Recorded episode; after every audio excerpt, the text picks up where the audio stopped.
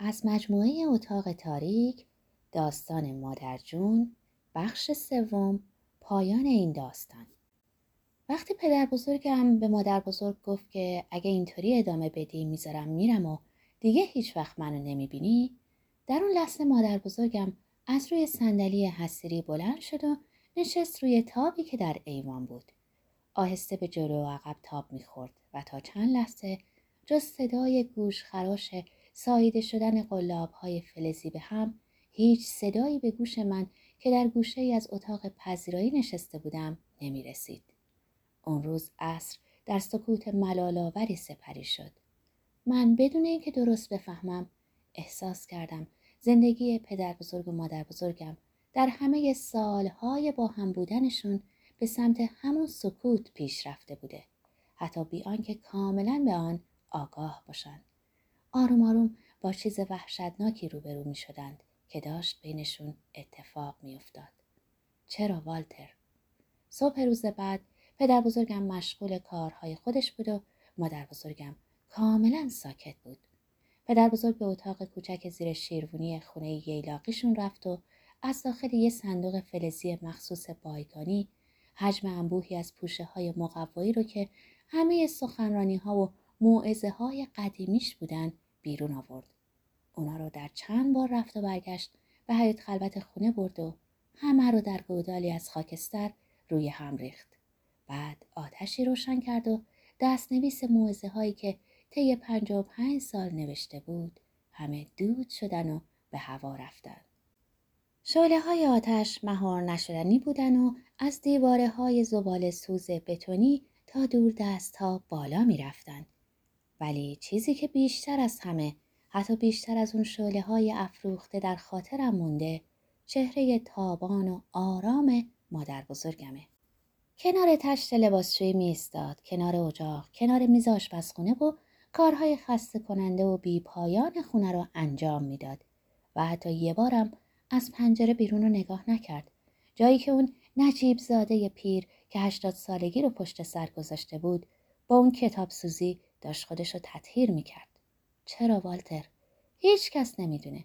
هیچ کس نمی‌دونه به جز پدر بزرگم که اون راز رو تا این 96 امین بهار زندگیش با خود نگه داشته بود و اون دوتا لاشخور کثیف که برگشتن به همون جایی که از اون اومده بودن که امیدوارم به درک رفته باشن.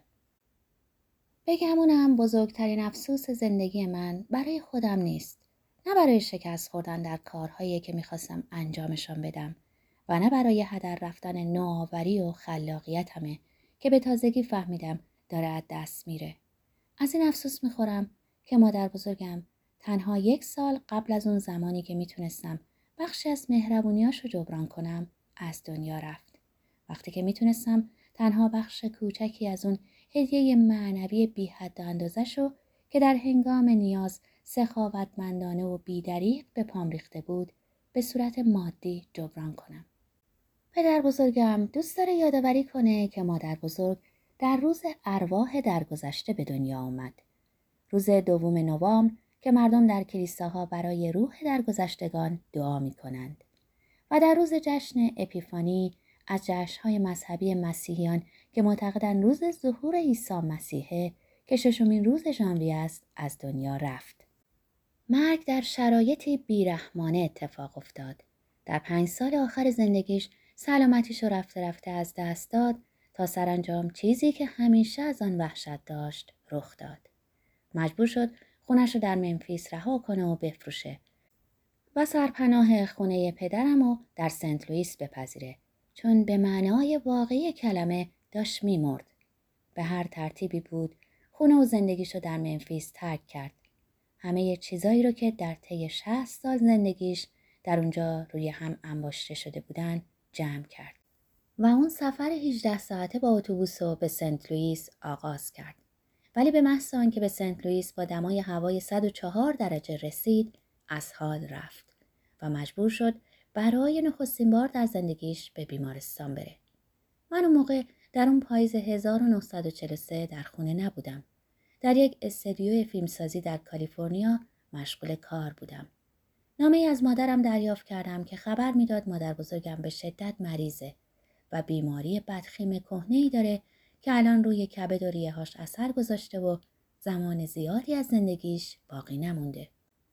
برام نوشته بود مادر بزرگت خیلی ضعیف شده و وزنش به 80 پوند رسیده ولی تسلیم نمیشه. اصلا نمیشه تو رخت خواب نگهش داشت. اصرار داره تو کارهای خونه کمک کنه. امروز صبحم لباسای کثیف این هفته رو شست. به خونه برگشتم. یه هفته قبل از کریسمس بود. حلقه گلی روی در بود و از رادیوی خونه همسایه آهنگ کریسمس برفی پخش می شد. در همان حال دو چمدونم و به زور در پیاده روی جلوی خونه کشیدم. نرسیده به در خونه وسط راه ایستادم. مادر بزرگم و از پشت موج پرده های سفید پنجره های اتاق نشیمن دیدم که به تنهایی در اتاق روشن مثل دورنایی خرامان حرکت می‌کنه. چنان صاف و کشیده که برای کسی در اون سن عجیب بود و اونقدر لاغر که باور کردنی نبود. مدتی طول کشید تا بتونم کوبه برنجی در رو که حلقه گل کریسمس از اون آویزون بود بالا ببرم. منتظر بودم و دعا می‌کردم یکی دیگه از اعضای خونه حتی پدرم پشت اون پرده های توری سفید نمایان بشه ولی هیچ کس نبود جز پیکر مادر بزرگم که به آرامی میخرامید و به نظر می‌رسید کاملا بی هدف این طرف و اون طرف میره. بعدا فهمیدم که اعضای خانواده رفته بودم به زیافت کاری ماهانه پدرم به نام باشگاه پیشرفت. پدر بزرگم در رخت خواب بود. مادر جون تنها بیدار مونده و منتظر من بود که هر لحظه ممکن بود برسم چون در تلگراف نگفته بودم دقیقا کی به خونه می‌رسم. این آخرین باری بود که وقتی مادر بزرگ زنده بود به خونه برمیگشتم. وقتی مادر بزرگم در رو برون باز کرد شکل خندیدنش رو یادمه. مثل دختری خجالتی مثل دختری که با چیزی مثل نگاه کردن به عکس یار احساساتی شده. با صدای جوونش فریاد زد خدای من تام تام. و وقتی در آغوش گرفتمش وحشت زده احساس کردم که تقریبا هیچی در میان بازوانم نیست. هیچ چیز به جز پارچه لباسش و بازوانش از لای لباس در تب می سوختند. حدود دو هفته بعد مرد. پس از یک دور مبارزه سرسختانه و لجوجانه که به نظر می رسید رو به بهبوده ولی در واقع نبود. عصر روزی که مادر بزرگم مرد درست بعد از شام از خونه بیرون رفتم. اون همه ظرفها رو به تنهایی شسته و هر گونه کمکی رو از طرف مادرم، پدر بزرگم و من رد کرده بود و وقتی که بیرون می‌رفتم نشسته بود پشت پیانو و شوپن می نواخت. وقتی فقط دو سه ساعت بعد برگشتم سر و سر خونه دو طبقمون آکنده از صدای آخرین تلاش و مبارزه اون برای نفس کشیدن بود. غریبه ای روی پله های ایستاده بود و صدای در زدنم و شنیده بود. قبل از آنکه بفهمم کلید خونه رو داشتم. بی هیچ حسی گفت مادرتون طبقه بالا کارتون داره. به طبقه بالا رفتم. بالای پله ها. جایی که خونزی مادر بزرگم شروع شده بود. حوزی از خون بود. خونی که هنوز تازه بود. خطی از خون خیس و تیره به حمام کشیده شده و کاسه توالت به رنگ سرخ درمده بود. حتی فرصت نکرده بودن سیفونو بکشن و تکه های لخته شده ای از بافت ریه جدا شده و داخل کاسه توالت و روی کاشی های کف حمام ریخته بود. جرأت وارد شدن به اتاق نداشتم جایی که اون مبارزه و کشمکش هولناک با مرگ ادامه داشت. در اتاق تاریک مقابل ایستادم. نمی‌دونم چی کار می‌کردم. شاید دعا می‌کردم. شاید گریه می‌کردم. فقط گوش می‌دادم.